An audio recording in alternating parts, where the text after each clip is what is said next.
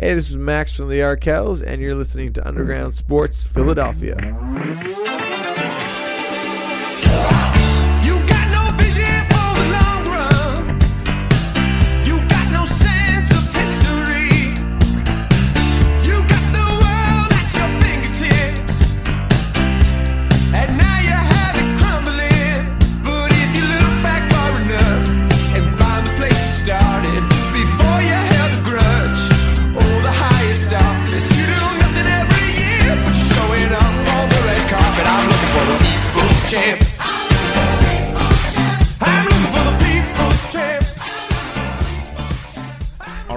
Going on, everybody? Welcome back to the underground. We're back from our little mini break we had. Uh, took a week off because we had a lot going on outside of here. Uh, your boy just finished up a, a crazy run with uh, Buena Regional High School, which I'll get into in just a little bit. But welcome to episode number 330 330. of Underground Sports Philadelphia. KB and Matt coming at you live from Underground Studios. Got a lot to dive into since the last time we recorded an episode of the podcast. The Sixers are the one seed. The Phillies just keep bouncing back and forth, but they beat the Marlins, and uh, a whole lot more to get into as well.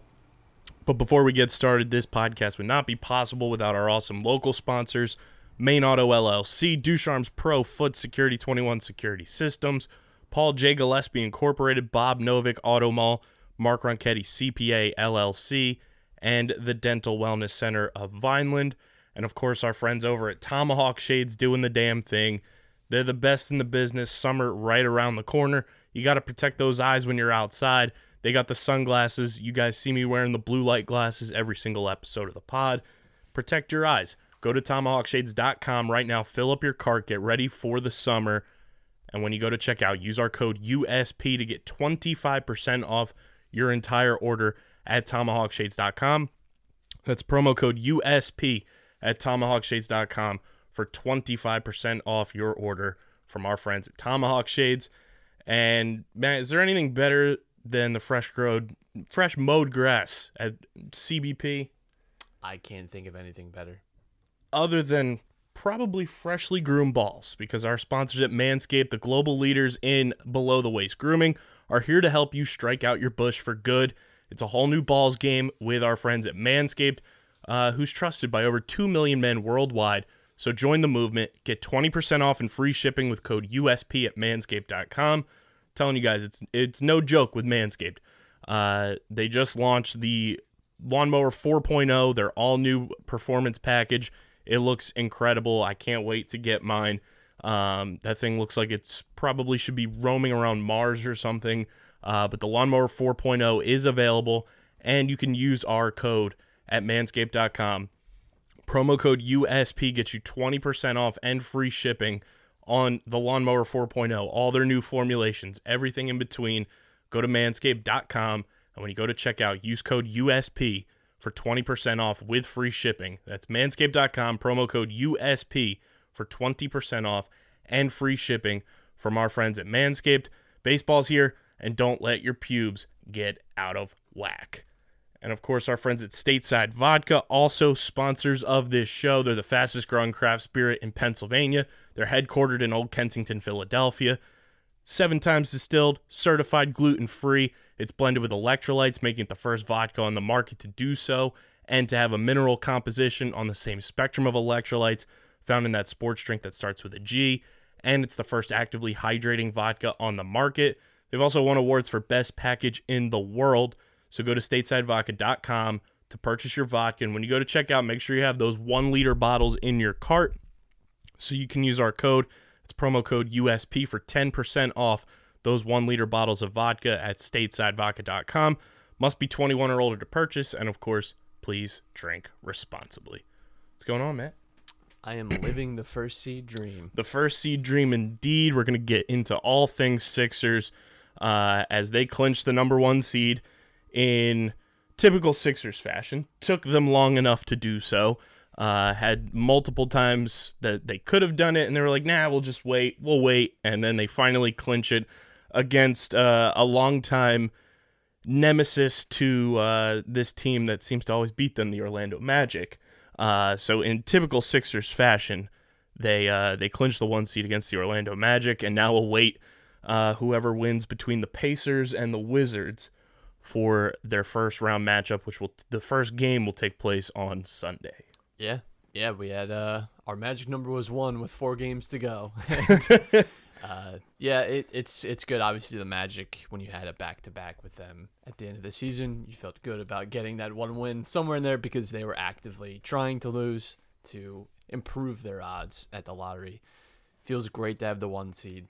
We talked about how important it would be to not only just get home court advantage, but now, especially when you look at the bracket, you've really gotten yourself in a much more favorable position than if you look at what the Nets have to deal with, or even what the Bucks have to deal with in the first round with the Heat. There are four teams in the East that could come out of the East reasonably: the Nets, the Bucks, the Sixers, and the Heat. The Sixers, as it stands, should they beat who they have to, will only have to beat likely one of those teams.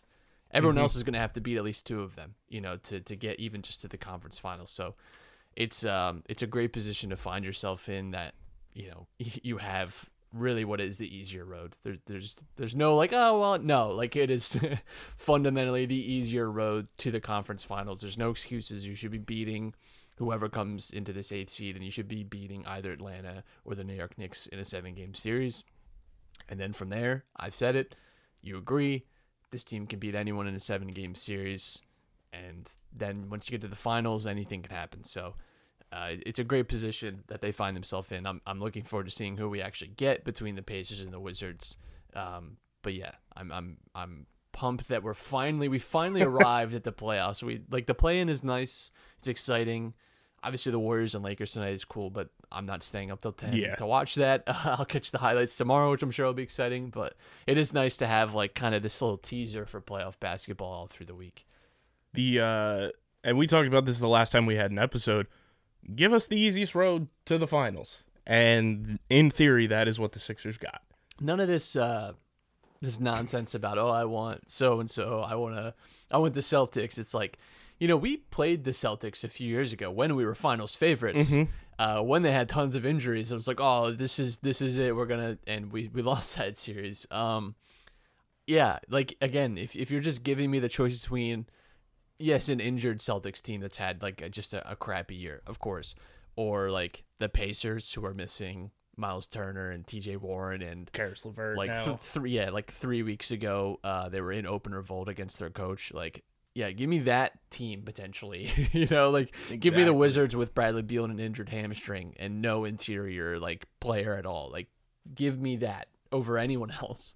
Um so yeah it's, it's a favorable matchup and that's what you should get when you're the one seed and it's uh it's just a pleasure. It's a pleasure to be in this position. It really is. And of course, there's storylines galore with either team that you play because you have Indiana, you have one of their former coaches on this Sixers coaching staff now, plus you get the TJ McConnell angle.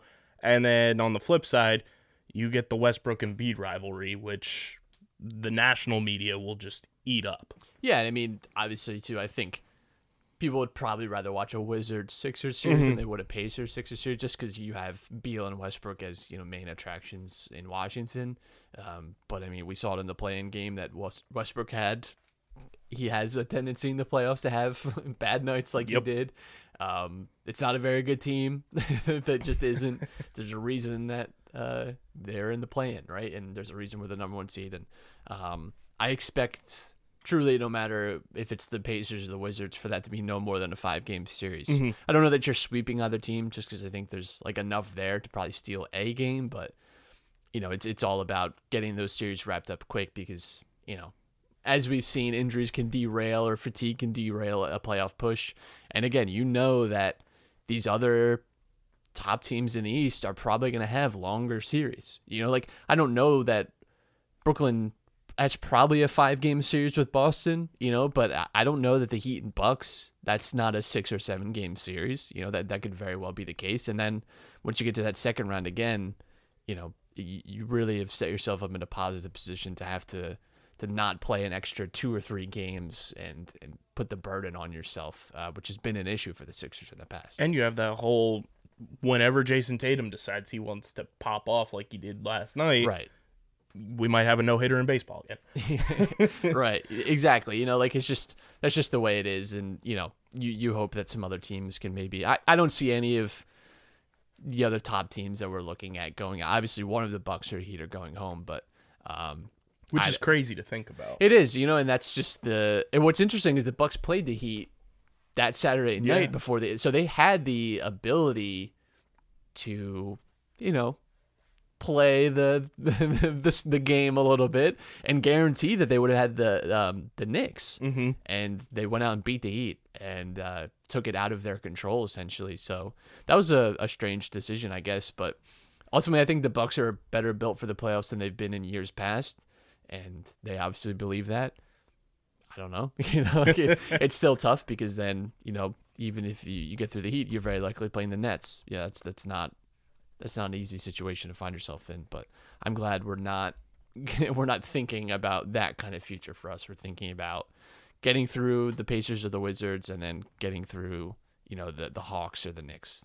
Those are all of those teams are are what you want in the playoffs. Yeah, those were like the four teams we talked about saying, like, give us Yeah. those four. I, I've seen some overthinking. It's super simple. you take the bad teams. Yes. I like Atlanta. I like the Knicks. I think they're they're fun teams, especially Atlanta. It's like fun to watch. Mm-hmm. In any other normal non-COVID year, those are like six to eight seats. Right. Those are not. They did like if the Heat didn't have the COVID issues that they had this year, they're taking one of those spots. And I, you know, it's just it was a weird year, and and they they they got Boston's hot. not as played- injured as they are. right. Like those are not teams that you would typically be getting in that situation. Um, so they're good teams. You certainly can't uh, just like thumb your nose at them, of course, because they're still playoff teams. You have to give them respect. But if you're asking me to choose again between those or the Nets in the second round, or the Bucks in the second round, or even the Heat in the second round, it's it is an easy, easy, easy choice. Do not overthink it. Exactly. like a on paper, eh, second round, the Hawks really don't have anybody that matches up with Embiid, and science proves Ben Simmons never lost to the Knicks. Right. So why would you not want that if you're a Sixers fan to have the opportunity to play a team that really doesn't play defense, where you're one of the best defensive teams, if not the best in the league, or you play a team that even though they play you hard, you find ways to beat them. Right, exactly. It's it's uh it's just the way better way better side to be on for sure. And it, again, it, it can get to the point too where you know you are are watching other teams kind of beat up on each other. And look, it's not like every other team in the East too doesn't have concerns and question marks, right? Like I know the Nets are obviously a juggernaut of a team, but we still we're entering the playoffs and have barely seen their big three play together. And Harden's, like not back. 100%. Harden's back from the hamstring, but still, like you know, that's an injury that could give you issues. And Kevin Durant hasn't been able to put like long stretches of time together. Like you're talking about a month and a half from now, like everyone being healthy still. Yeah. Like that's not guaranteed. It's not guaranteed for the Sixers either, mind you. But you know, they've shown a a willingness to get injured and Exactly. you know not not stick together. So that's going to be interesting, and maybe they get get caught, get caught cold in the second round, and who knows, right? But that's why you get the one seed is to to get home court advantage and to get the theoretical easiest matchups, most favorable matchups towards you. That's why it was so important, I think, to have- have fought so hard for it, and I'm, I'm glad we did. Um, and now it's just getting ready for that. And I'm excited. I, I'm bummed we're not on Saturday because I, I love I love the Saturday game, the first day of the playoffs, really getting in it. But um, for the first round, you kind of and it's not like in years past where the playoffs were like kind of new for the Sixers. And it was like, oh yes, like we're finally. It's like all right, like it. It definitely has a different feel this year in terms of like, it's almost like um, go, like in high school, like when you're like a freshman or a sophomore, it's like you're like so pumped to get back to school, and you're like you're like really like frenetic, like the first like day, and then like the first like week. But like once you hit like junior, senior, you're like, all right, like I know what I'm doing. I'm in. I, I know where to go. I don't need. I'm I'm just here to finish this. Like I'm here so I don't get fined. literally. Um, it, it has that feel though of like kind of. I think the fans and the team themselves have just like, all right, like we're just waiting to to get to where we want to be, and it doesn't. It doesn't. It feels much more mature this year. Theater can simply be defined as someone performing something for someone else. Theater also refers to the space designated for said performance. The term theater can also describe the process in which live performances are created. Acting, directing, producing, designing all fall under this umbrella of theater. But to a kid in high school, theater can mean so much more. Join us as we draw back the curtain and reveal what I like to call the magic behind the magic. This is Curtain Talk.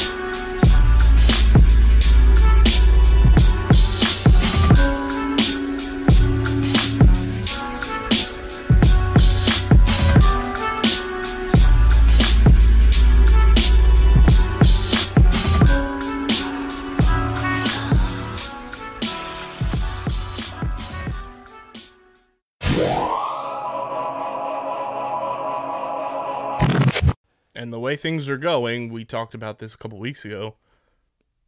Looking more and more likely that there's going to be more and more people in the Wells Fargo Center. Right. I mean, you're you're talking by the theoretical conference finals, you could have a full Wells Fargo Center. It's not like impossible. And you know, then if you get to the actual NBA finals, I mean, Jesus. Um, but yeah, I mean that's that's huge. Like you can't discount. You know, like ten thousand fans being in Citizens Bank Park isn't as big of a deal, right? Because of the capacity thing. But ten thousand fans being in the Wells Fargo Center is mad. That you know, you're talking about uh that you feel that like you will you will feel that energy from the crowd and that matters i don't i don't care what you say it matters you know if, if you're at home or not The- like the crowd definitely has influence on games there's a reason it's called home court advantage there's a reason that the sixers have been so much better at home than they've been on the road obviously this year's better than it's been years past when you talk about away from home but there's there's clearly an advantage to be gained by having that and by having fans, and that could be huge for the Sixers for sure. I mean, we've been on the other side of it of having to play a game seven on the road. It's not fun. It's not, Not comfortable, and you you don't win as much as you'd like to when you're the road team on the game in, in a game seven. Yeah. Uh, between the Pacers and the Wizards, who would you rather face? Granted, we know both of them kind of, you know, having their own situations, whether it's the injuries and the COVID situation with the Pacers or Bradley Beal not being 100% with the Wizards. But if you had to pick your poison, round one, I, I would say Wizards just because I think outside of Beal and Westbrook, that team is like just not scary at all. And even Beal and Westbrook, like Beal is scary, Westbrook does not scare me. Um, you know, we've seen Beal like have like career nights against us, but still lose. Like you know, like it's just to me, you can contain and beat that team. Uh, the Pacers, I just don't like playing the, playing them at all. I, I don't know. I don't know what it is exactly about them. Um, they might be the easier out just because of the injuries that they have and maybe like the morale there. Who knows? But either way, you know, Washington, the, the, the big advantage of that would be it's much significantly less travel. I saw, I saw, I can't remember who it was, uh, post about how there's a, a path for the Sixers to play in Washington and then in New York and then potentially in New York again, all, you know, not even have to get on a plane, you know, Yeah. for the next, that's huge. I mean, again, we've, we've talked before about how travel is, is massive. Uh, Tobias Harris is like one of the voices about how traveling and sleep is so important to an athlete. If you can guarantee that you don't have to take Indiana's not a long flight, of course, but if you could, you know, get a, a much easier travel schedule for yourself, give yourself every advantage. Why not? Why not? exactly. My buddy just sent me these custom shoes that he had made, and Wow, they're awesome. beautiful. Little little Ben Franklin on the side. I love I love the alternate. I, I don't know. Are they doing anything playoff? Uh, I saw they they switched up the Twitter with like the Philly Unite stuff again, so it looks like the it looked like cream colored stuff, which I know you're a fan of. I am. Give me the Um, classic creams. I'll pull up the Sixers Twitter page here, but yeah, I I don't know who I'd want because I'm glad that it's between the Pacers and the Wizards because, like you said with with Boston, it was like at, at any moment like they could pop off like they did last night, and then you're dealing with a situation like that. Give me two of the teams that were like clawing until the end to get into the playoffs. Right. And at the end of the day, I don't think that either of those teams are uh, are more than a five game series. I, I really don't. I just think the Sixers team is much better than both than both of those teams. That, and that's that's it. It's simple. It's it's that easy, and yeah, they it looks like they changed to the the cream background color. We love to see it. Love that. Um, but yeah, I mean, shout out to the, the Charlotte Hornets too for just showing up. You know, they showed up, and that's what matters. That's Um, all that matters. I think. yeah, I mean the East for the playing games is a little rough. It's definitely a like Western Conference kind of centric idea in that you know like there's usually a nine or ten seed in the West. It's pretty good, and like you'd like to see a little bit more of uh, the East, not so much, but either way, it's it's still fun. I think it's a, a pretty cool idea. Um, and yeah, I mean now now just looking forward to, to who we get to face. I'm looking forward to Saturday to seeing some other really interesting matchups. Um, especially obviously gonna have a big eye on the East, but yeah, it's it's a lot of fun and you know it's the West is gonna be a gauntlet, that's for sure. Yeah. But you know what? Don't have to worry about that. Whoever whoever makes it out of there, we can potentially worry about in July. But for right now, let's just focus on uh, on us. yeah, I mean the the play in tournament, like you said, it's fun and it, it gives you like that taste.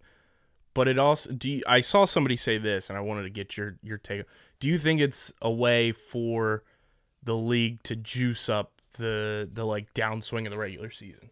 I think so. I think the league is constantly trying to make ways to to make teams care.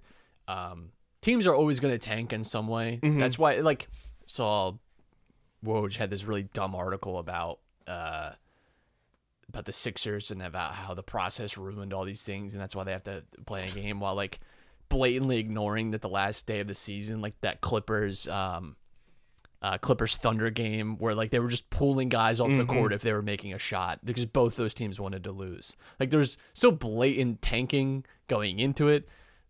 Tell me, tell me, like half that Magic roster was like, Right. like it's just teams are still tanking. The Thunder lost have lost 20 of their last 21 games. They have the worst uh, point differential in the last 25 games in NBA history. They're truly garbage. They told Al Horford to go home. Like Yeah. the, the tanking hasn't stopped. I don't know why um, people seem to think that it's the Sixers' fault either. Like teams weren't bad beforehand, intentionally or not. So I don't know. I, think it, it's a it's a good way because it does give you something to focus on in the last like especially like week or two.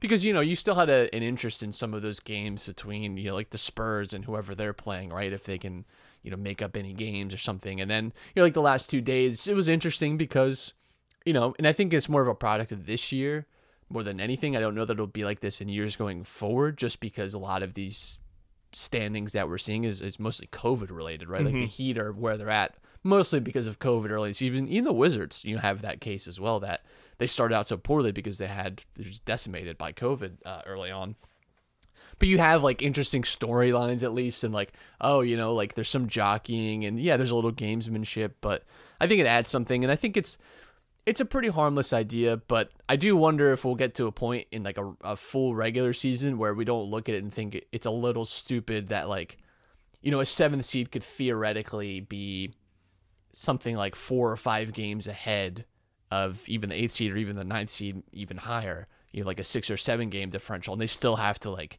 earn their way in. Like that's that's where it could get a little a little wishy-washy but you know we'll, we'll see how it goes this year. We'll see you know if the lakers don't make it we'll see if they uh, if, if we just never hear about this idea ever again. But um that's that's the only thing I think with the playing tournament that could suck is right now it's fun and I think we're enjoying it because it's giving us this like And it's new. it's new and it's like oh yeah this is so cool. But it's like if i was a team in the future that had the seventh seed pretty comfortably and got bounced or and then end up as the eighth seed and got a way worse matchup like i'd probably be a little pissed. Like ultimately you have to go out and win the games but it would suck Do you think the bubble version of the play in tournament or this version is like the quote unquote better format? I, I think this version, everything about the bubble sucked. I, I have nothing positive to say about the bubble, to be honest.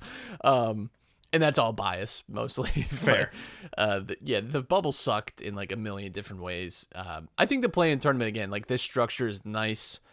And, you know, like Adam Silver's talked a lot too about wanting to add like a mid season tournament or like mm-hmm. a, an additional kind of tournament through the NBA season. And I think this is like a it's like a preview of what that could look like and how that could feel where you have like these games that have they're not quite quite playoff game like feeling, but they're also definitely not regular. There's more stakes than there is in a regular season game. And I think, you know, fans can get kind of hooked on that. And people are reacting really positively to this play in tournament. So I think they would react similar to, you know, any kind of like mid season tournament or, or something like that. But yeah, I think it's interesting too because you've had now a 72 game season and worked out pretty good. So maybe maybe you add that tournament on top of that, you know, to to make up, you know, some of that lost revenue that the owners need so bad from not having those five extra home games. Yeah, I mean, just make the like you said, put the tournament mid season. The regular season is those seventy two games. Right. I don't hate that at all. No, and I, yeah, I think that could be a, a good way of managing it, but that might be something we see like four or five years from now. And even if Um, the the tournament is like something that's not during the All Star break, but like something like that, where Mm-hmm. you have that kind of break, and then maybe it's like the G League teams that play or something Yeah. like that. That if down the line each franchise ends up getting their own G League team and and kind of having you know that that capability of having their own kind of like minor league system essentially.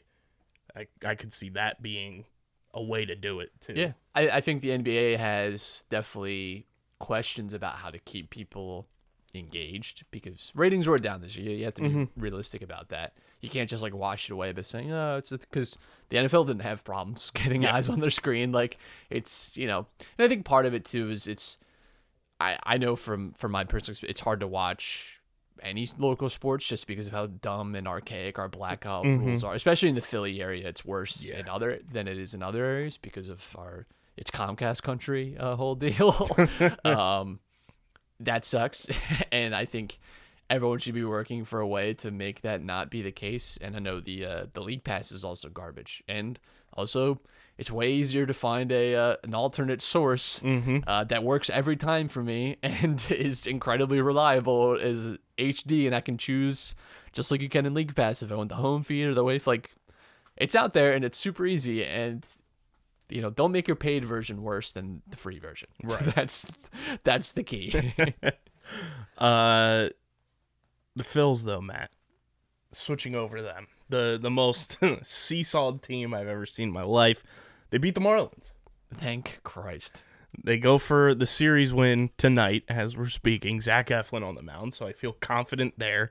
Um, but man, this team, they're they're so good on paper. They they have the talent, and yet find ways to just muck things up every single time.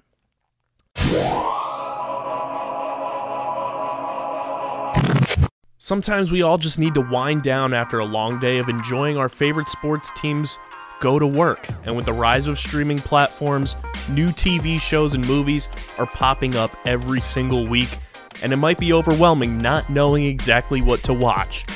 Well, that's where Streamer Season comes in, the exclusive streaming platform discussion podcast for TV and movies on the Underground Sports Philadelphia Podcast Network.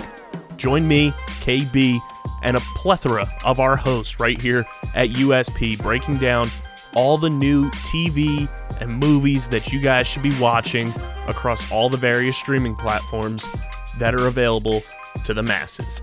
Catch us on Streamer Season wherever you get your podcasts.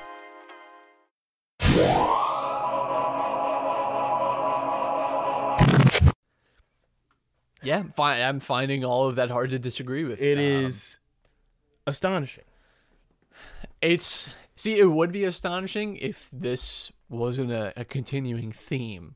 Very team. true. Eh, because it's not coming out of nowhere anymore. It's not just like, oh, this is frustrating. It's like this is expected at this point that they're just gonna give you these lame duck performances every now and again. But then we'll have awesome like late game surges like we had bef- like last night. Like it's just it, I, it leaves you uh, speechless, obviously, but it's it's very frustrating the the Phillies this year in terms of just lacking in total consistency and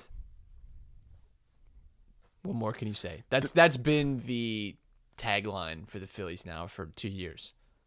They're the most frustrating one game back of first place team. To the stupid Mets. Oh my god. Ugh. Like it, the the eye test of the standing says, "Oh, this team's, you know, two games over 500, but you know they're in it.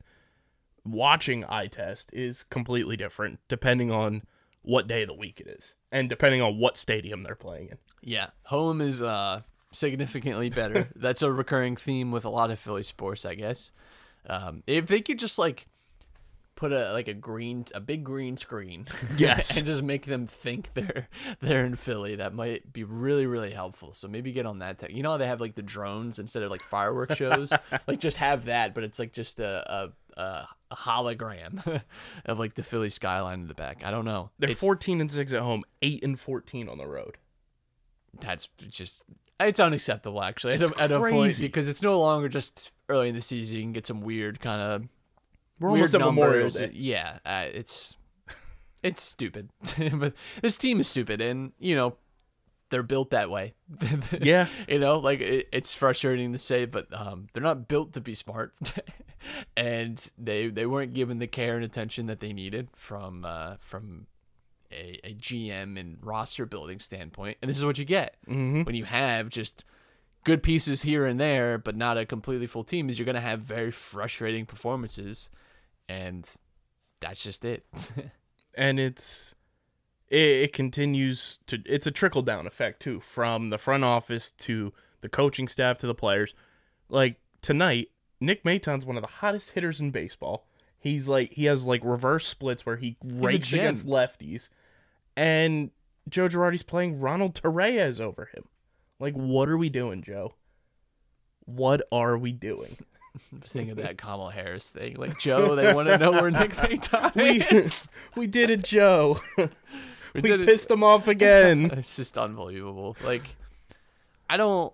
Yeah, like that's Joe Girardi's made some strange decisions. I I would love to hear like a reason yeah for for why. He loves the double switch.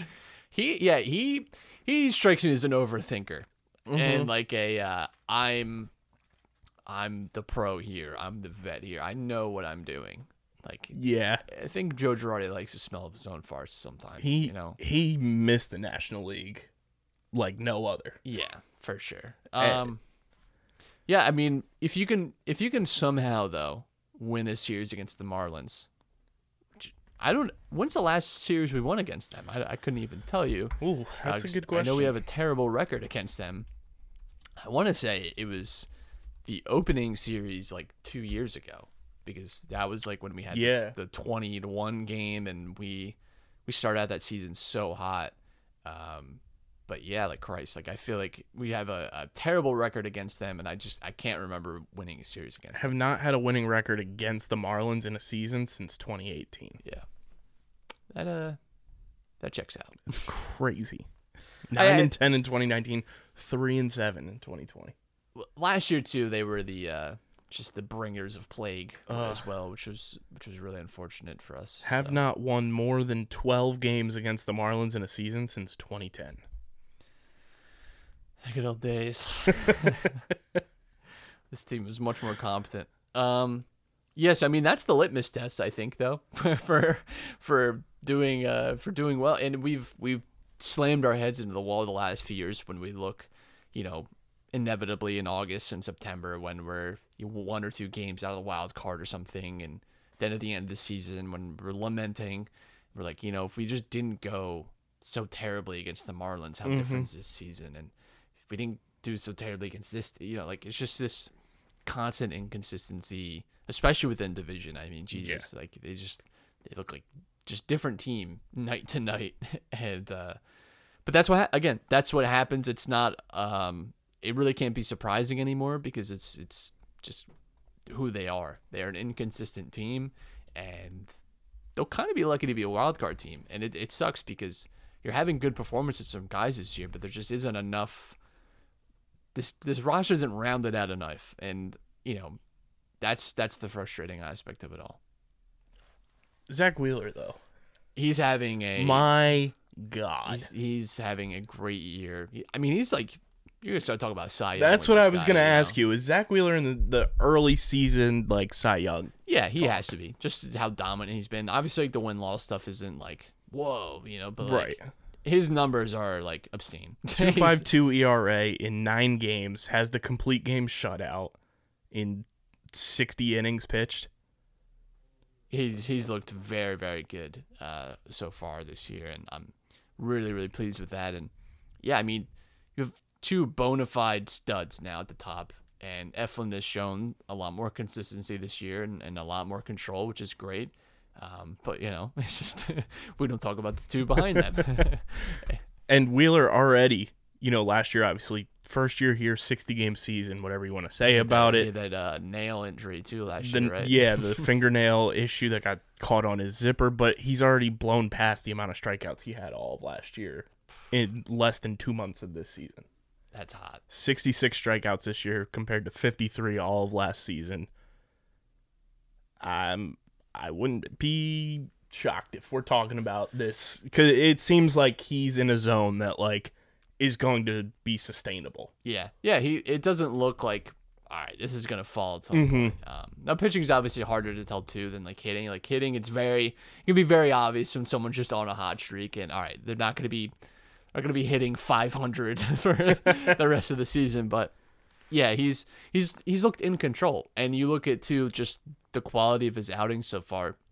He really hasn't had a bad one. Um, you know, there, there's there's been no like real like ah that was not that was not cash money from Zack. Like, like pretty much every game has been pretty good. I think he had that one Giants game that wasn't yeah, like, there was like amazing, one kind of like hiccup, but it but like the Giants have also been like good this year, so Best team in the National League. it's like I listen. I want to wrap my head into a pole when I think about that. Gabe Kapler, future pennant winner, ridiculous. just alone around the hotel. if the season ended today, Zack Wheeler would finish with his best strikeouts per nine in his career, nine point eight. You know, I, I would say let us get to the top of division before you end the season, but yeah, Very true. Which I mean, the Mets they're they're in first place by virtue of having played less games because the Nationals couldn't stop licking doorknobs early in the season. Um, but like the Mets don't scare me.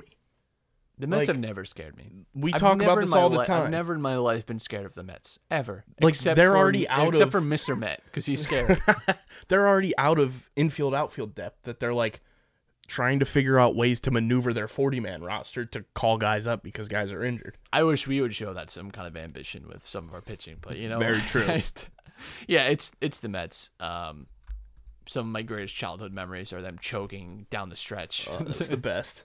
like they're just, we know, we know that they are going to wilt. It's just in their DNA. They're, you know, they say that the cicadas are are coming. Like it's every 17 years, whatever. Like that's the Mets. It's like Apparently Every- the cicadas are coming though. I listen. I have never been more informed about a subject so unwillingly than I am about these cicadas and that they're coming. Every day, I'm getting some kind of news alert on my phone about the time. wh- I've, what do they call it? Generation something? Generation like chaos? Like Yeah. just obscene name for bugs. it's bugs, people. Like, I get that they're loud and a little annoying, but like at the end of the day, we're talking. This isn't like locusts. We're not talking about we need to like figure out a way to protect the crops or like the wool industry. Like, Jesus Christ, it's bugs that just are a little loud. I don't know. It is crazy. It's just every day. Every day I'm inundated with cicada, and I've never asked for it. I've never looked it up on my own volition. Yeah. It's just always like, It's hey, just there. I'm just reminding you. There are 20 trillion cicadas that are about to be released upon Earth. It's like I don't care. Nobody asked you. Um, but yeah, like the Mets, like they're by virtue of playing less games in first place. Yeah, you know, and the the East is clearly showing like it's going to be a just a, A gauntlet. uh, just a rock fight the entire way. You have other divisions that are already like producing like, oh wow, that's a that's a good looking that's a good looking team. We say it every year. We talk about the run differential in the East and how it just completely insane it is compared to other uh, division leaders and even like wild card teams. Um, yeah, it's just the East is is what it is right now, which is just a total mess.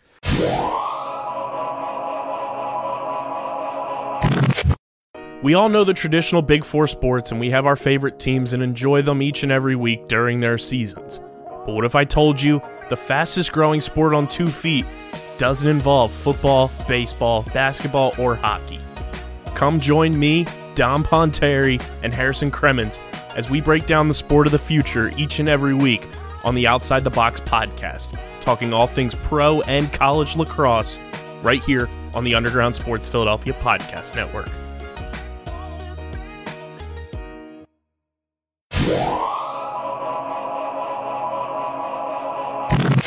And Every team in the NL East has a negative run differential except the Marlins, and they're at zero. and I would, and that's only because they're up one nothing right now. Yeah. so they they came into this game with a negative run differential. That tells you. I mean, it's just it's just an ugly division. It's truly disgusting baseball all throughout. You know, you have like these other teams that have like really figured baseball out, right? And like, you know, you, you kind of break baseball down into almost like a science, and like you're constantly just kind of trying to reproduce these results and like play the analytics. And then the analytics is like, no, we are not going to do that. we're we're going to actively reject all of that in favor of the ugliest and dumbest baseball you've ever seen in It's your life. It's so bad. It's so bad. And like I feel like if the Mets w- were on a regular schedule like everyone else, the Phillies more than likely would be in first place just because the Mets are dealing with a shit ton of injuries. They just put Taijuan Walker on the injured list. Kevin Pillar got his face smashed in, which was Scary. scary and wild that he even like went to a press conference the next day. Uh they're like I said, they're scraping at the barrel to just call guys up to have enough guys on their roster. It's the Mets. They're always scraping at the bottom of the barrel. I don't I don't care who your owner is anymore. I, I'm so I, I'm just you know we talked about this like a month ago about like uh, we're sick of the Degrom hype. I'm just sick of like the Mets like all of a sudden being like the darlings. When did Yeah. that happen? When did everyone just like on Twitter just like oh the Mets are so Oh, the fun. Mets. Just keep going, so funny. it's like ah, I thought we hated billionaires, Ugh. but I guess not. It's the worst. No, just come August, we'll see where the Mets are. Between the Mets being this like perched up darling and ESPN or whoever it is deciding it was the right time to do a Derek Jeter documentary. Derek Jeter is easily one of the most overhyped athletes I've ever Of all time. seen in my entire life, and I swear to you, this is not just like I hate the Yankees bias. Like he's a good player. Never won an MVP. He was a, a hear my words, Good. good player. He was part of great teams. That's it. I've never seen like even when he was like retiring and like the whole like respect thing, it was like Jesus Christ, like are we like really like I get baseball's like more sentimental than other sports and like holds players and mm-hmm. reverence and all that like but you would think like it was like Mickey Mantle, Babe Ruth, and Hank Aaron's baby. Like, Yeah. it, like, had just it was like doing like the the, the tour here. Like, and like I get the Michael Jordan thing because like debate greatest of all time. Plus, it had been a while since Michael Jordan retired. It's been a cup of coffee since Jeter retired. Right. Yeah, and I again, Michael like Michael Jordan also existed in a time where we didn't have the type of coverage that existed mm-hmm. during Derek. Like that type of in-depth like in locker room stuff. Like that's what like Amazon Prime does now with like their uh they do those like series now Yeah. with like all sports teams and like that's what you get with Hard Knocks, right? Like you get these like but you only get that for a little piece and like some of those other ones you get the full season, you get more in-depth stuff. And like that's the most fascinating dynasty, most fascinating player, like team of like an entire decade. It's like Derek Jeter's like not that fascinating on his own. No. Like, oh, he's a misogynist, sick. Just like let's give him let's give him a documentary. It's That'll the worst. it's just it's weird and stupid and I won't watch. Not at all. because it's also too like outside of like the late 90s early 2000s it's not like he was part of like these like dynasties No. it's it's not like he's he won one World Series after that, and they got lucky to beat the Phillies. right like it's it's not like wow like this is like again not an all-time great not particularly interesting player like it's not like he had this amazing personality either it's not like he's like a ken griffey where it's like Yeah. culturally you know like how Give me a Ken was- Griffey Jr. document. Yeah, like how important or how cool was Ken Griffey Jr.? Like, yes, how important or cool is Derek Jeter? No. I'm not even sure he was the coolest Yankee at any point in his time there. No. Like, Eh, As much as you hated him, Alex Rodriguez was more cool than Derek Jeter. and better. Yeah. like my, with or without the steroid use, which was rampant in all those Yankees teams. So who even knows where Derek Jeter's at if he even has any of those? if Jeter wasn't in charge of this documentary and they just had somebody sit down and was like, "Yeah, I pumped him full of steroids." it's just dumb, you know. Like it's just it's he really wasn't that good of a player. I don't I don't know where so much of it has come from. I guess it's just because he's a Yankee and he's like a handsome guy. I Giving a documentary- Maybe do a documentary on his time with the Marlins and how great they are. Yeah. what a what a great turnaround he What a team. Like that time he had to like stand in front of fans and like apologize. f- Traded off every that- single player from that, team. Is that going to be in the documentary or is that Doubt it. is that out? That's out. Okay. Giving a guy a documentary who has less MVPs than Jimmy Rollins. Jimmy Wild Rollins stuff. deserves a, deserves a documentary. I I'd would watch that. love that. Even all Phillies bias aside. Just who's even asking outside of Yankees fans? Who's asking for a Derek Jeter doc? Like Nobody. Again, I- I just I don't get the fascination. I don't get the the adoration. Of course, he's important to Yankees fans because like that's like, well, it's, it's Captain, uh, that's Jeter. Yeah, cheats. like, gee, how can he have a story like that and people think he's a cool guy? Like that's the lamest thing. I've ever heard of. The best thing to come from Derek Jeter's career is when he retired and you get the gif of the kid tipping the cap. Yeah, that's it. That was his cultural contribution. Thanks, Derek Jeter. Thanks for this great gif. uh switching back to basketball real quick. Uh Sixers legend Kwame Brown just ripping into everybody. Good. He he you know, he's like weirdly like the butt of jokes. He had like a good NBA career. Yeah. He just never like lived up to the hype of Right. being uh, uh like it's weird. It's weird. Played for 12 years. That's a good like I obviously yeah, again, when you're when you're drafted that high, you have certain expectations, but I don't know, man. Like to have a 12 year career, there's lottery picks that fade out way faster than that. There's top three picks that with like Jahlil Okafor is like only in the league because Detroit is tanking. Mm-hmm. Like that's it. You know, like there's plenty of, of players that fade very quickly and don't have the longevity. I don't know why he's always like the butt of the joke, especially for like players and stuff. It's really weird how like willing. It's not like Matt Barnes was like some great player or Stephen Jackson. Like they weren't like amazing. That's where like a lot of this started from is their like comments on their Yeah. dumb podcast, which is like a terrible listen. I just awful. So bad. It's so much like just like I get that there's like aspects to being an athlete that we'll never understand, like locker room mm-hmm. stuff. And I'm sure like some of their anecdotes are like interesting and like it's fun to listen to, but like there's so much like back in my day stuff and it's like back in your day you were a role player. Yeah. And nothing more. You also weren't playing that long ago. Yeah, like it's like yeah, it's just weird revisionism about how good of a player you were as opposed to him, and it's like I don't know. Hey, he had a pretty good career still. It's weird. He won a ring, didn't he? Um Was he on one of those Lakers teams that won? no, his his last year in the league was with the Sixers. Oh, 2012, 2013. I thought I thought he won one with the Lakers. I was wrong. Either way, it's weird that he gets uh he gets so much. He, shit. they might have given him a ring because he got traded Right. mid-season for Aaron McKie. legend right there for sure. That's crazy. Um, I don't know if you saw the news, Matt, but I'm gonna I'm gonna play it for the people because you and I will both be excited. We are super Oh. pumped for Survivor 41. It is a brand new game, fast paced, super dangerous, very difficult to win, and absolutely entertaining to watch. Fans are going to love it. We're back. I was getting a little worried. We hadn't we hadn't heard anything from I Jeff or anyone. I was like, oh man, don't tell me like if there's a way for Survivor to go out, it was on Winners at War. 'cause it's like that's like the culmination of like, all right, Everything. Here's the entire history of Survivor. Here's the best players ever play. See ya. like see you when we reboot this series in 20 years. Like, um, I'm I'm pumped to have it back for sure. It's it it definitely sucked not having it uh this year, but obviously, you know, a lot of things had to change this year.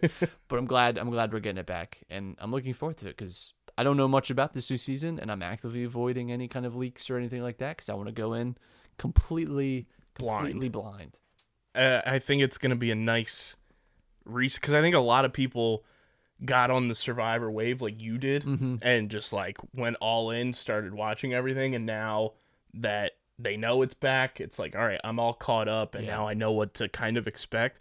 But the way Jeff's saying like it's a brand new game and it's gonna be dangerous as ever, like we gonna have people tied to trees again like season four I, yeah, I'm not sure it's ever gonna get as dangerous as um, God, what was the one season where like in they had- Africa. They had that was yeah, I mean that was brutal. Like the early Survivor seasons, like there's definitely Crazy. a difference in terms of like the conditions they were in as a like I remember I can't remember I think it was Australia where they came back to their camp and a flood just Yeah. com- took everything and like there's just like Welp. uh, they're like they had to go in the dark in like a raging river to get just their rice back.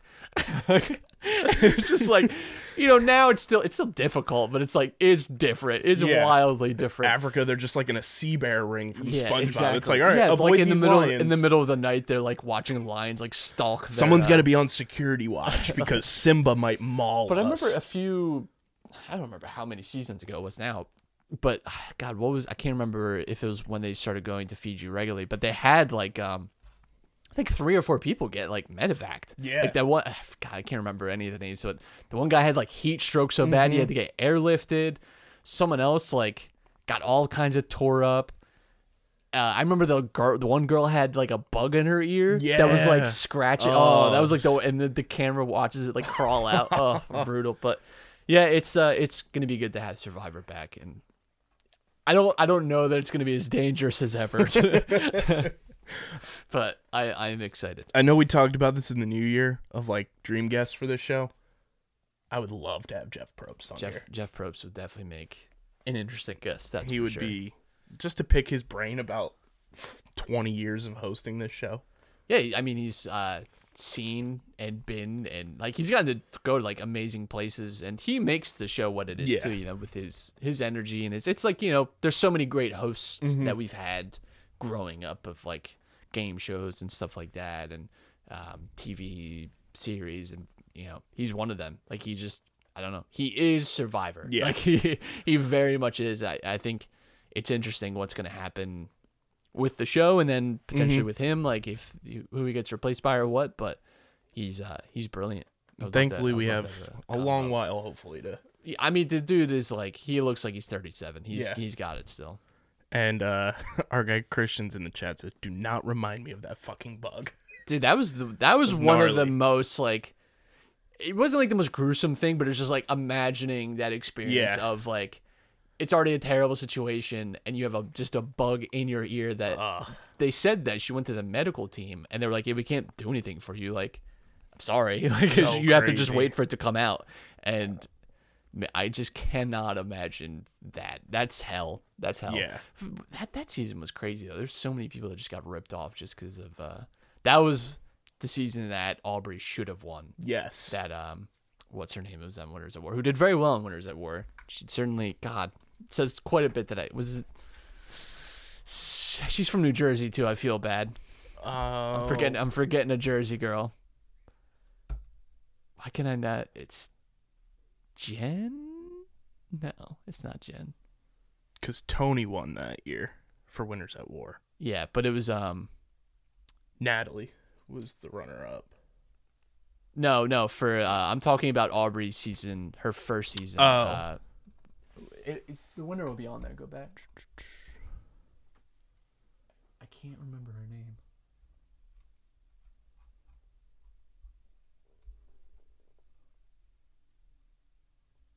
Michelle. Michelle. Michelle. Michelle won when it should have been Aubrey. In my opinion. Not that Michelle was not deserving, but I was Michelle played a much better game. Winners at War. hundred percent. But I was just genuinely shocked when uh when Michelle won that one. But I had already known that Aubrey didn't win because the first season I ever saw was when they brought back Aubrey, Joe, and one other person that had like their whole thing was they had never won, and I was like, oh well, Cool. that's what happens when you get to the show at like th- season thirty five. You get something spoiled for you. Yeah, like it like happens. Boston Rob. Uh, last thing, like I said, our first show back in a week because I had been working uh, with Buena Regional High School and their production of In the Heights. I'm super excited for the movie. It looks like it's going to be incredible. Uh, our run was amazing. Shout out to everybody in the cast, the production team, the crew. It was uh, a total blast. We got interactions on social media from members of the cast in the movie, and the kids are getting a, a handwritten note from Lin Manuel Miranda himself, Wow. which is pretty wild frame that? emailed to his PR team. My boss name dropped me in the emails, like, you dirty dog. and uh, he's sending us a, a letter and everything, which is pretty awesome. So shout out to everybody that was involved uh, in our production and everything. Can't wait for the movie. Comes out in less than a month, June 11th. It's going to be arguably movie of the summer. I the everything about it looks awesome. So Dune's coming out this summer. I Dune looks great. like HBO Max is I've uh, pumping out everything. my, my friend is reading Dune, and I said, "There's only one movie that I know that my mom absolutely despises, and it's Dune." She said it's the dumbest movie that my dad has ever made her watch in her life. I was like, I don't know really much else about Dune other than my mom's scathing review of it, but maybe I'll see the Timothée Chalamet version because I love him. hilarious. Uh, yeah, Dune comes out October, Oh, well, it's like, but it looks from everything that I've seen, like from all these HBO Max movies, Yeah. they are doing it right when it comes to just like the movie rollouts and everything. Plus, this cast is ridiculous for Dune. Like you said, Timothée Chalamet, Zendaya, Jason Momoa, Dave Bautista. The director, I, I've seen some of his other movies as well. Very good director. He had a he did Prisoners with Jake Gyllenhaal. Um, great movie, absolutely fantastic. Yeah, and Can you Christian, wave? Christian, big movie guy. He said he's the king of movies. He's really he's really good. Like I've seen, he's only Blade done a Runner. yeah, he's only done a few, but um, every that's right. He did Sicario as well, which is another fantastic. Ugh, yeah, looking forward to it. yeah so shout out to uh my in the heights cast crew and production team for an unreal run and uh we have people globally watching it so shout out to everybody that was part of that and shout out to you guys for checking out the podcast make sure you guys are following us on social media at underground phi we announced our new guys for our golf division at Getting the Whole Pod recorded their first episode that came out today. Shout out to Steve and John. Uh, literally just hit the ground running, taking the reins for that thing. So go follow at Getting the Whole Pod. They're going to be doing all things golf for us now uh, for the foreseeable future, which I'm very excited about. Follow us on social at Underground PHI, Twitter, and Instagram. You can follow me on Twitter at KBIZZL311. You can follow Matt on Twitter at Matt Castorina. Make sure you guys check out the website, undergroundsportsphiladelphia.com, and subscribe, subscribe, subscribe to all of our podcasts on Apple Podcasts. Leave those five star ratings and reviews. Let us know how you feel about the Sixers getting that one seed. And like we said, easiest path to the finals. That's what we wanted. That's what we hopefully are going to get. How you feel about this Phillies team right now and everything else in between. Check us on Spotify, Google Podcasts, Stitcher, SoundCloud, the TuneIn app, iHeartRadio, Audacy, wherever you get your podcasts, we are there. And of course, shout out to our awesome sponsors, Main Auto LLC, Ducharme's Pro Foot, Security 21 Security Systems, Paul J. Gillespie Incorporated, Bob Novick Auto Mall, Mark Ronchetti CPA LLC, and the Dental Wellness Center of Vineland, and our friends at Tomahawk Shades, Manscaped, and Stateside Urban Craft Vodka. All three websites, same promo code, tomahawkshades.com. You get 25% off your order with promo code USP. Manscaped.com, you get 20% off, free shipping, and a big old thank you from your balls. And Stateside Urban Craft Vodka, get 10% off the one liter bottles of vodka at statesidevodka.com with promo code USP. Must be 21 or older to purchase, and of course, please drink responsibly. It's been episode number 330 330. of Underground Sports Philadelphia. For Matt, I'm KB. Catch you guys later this week.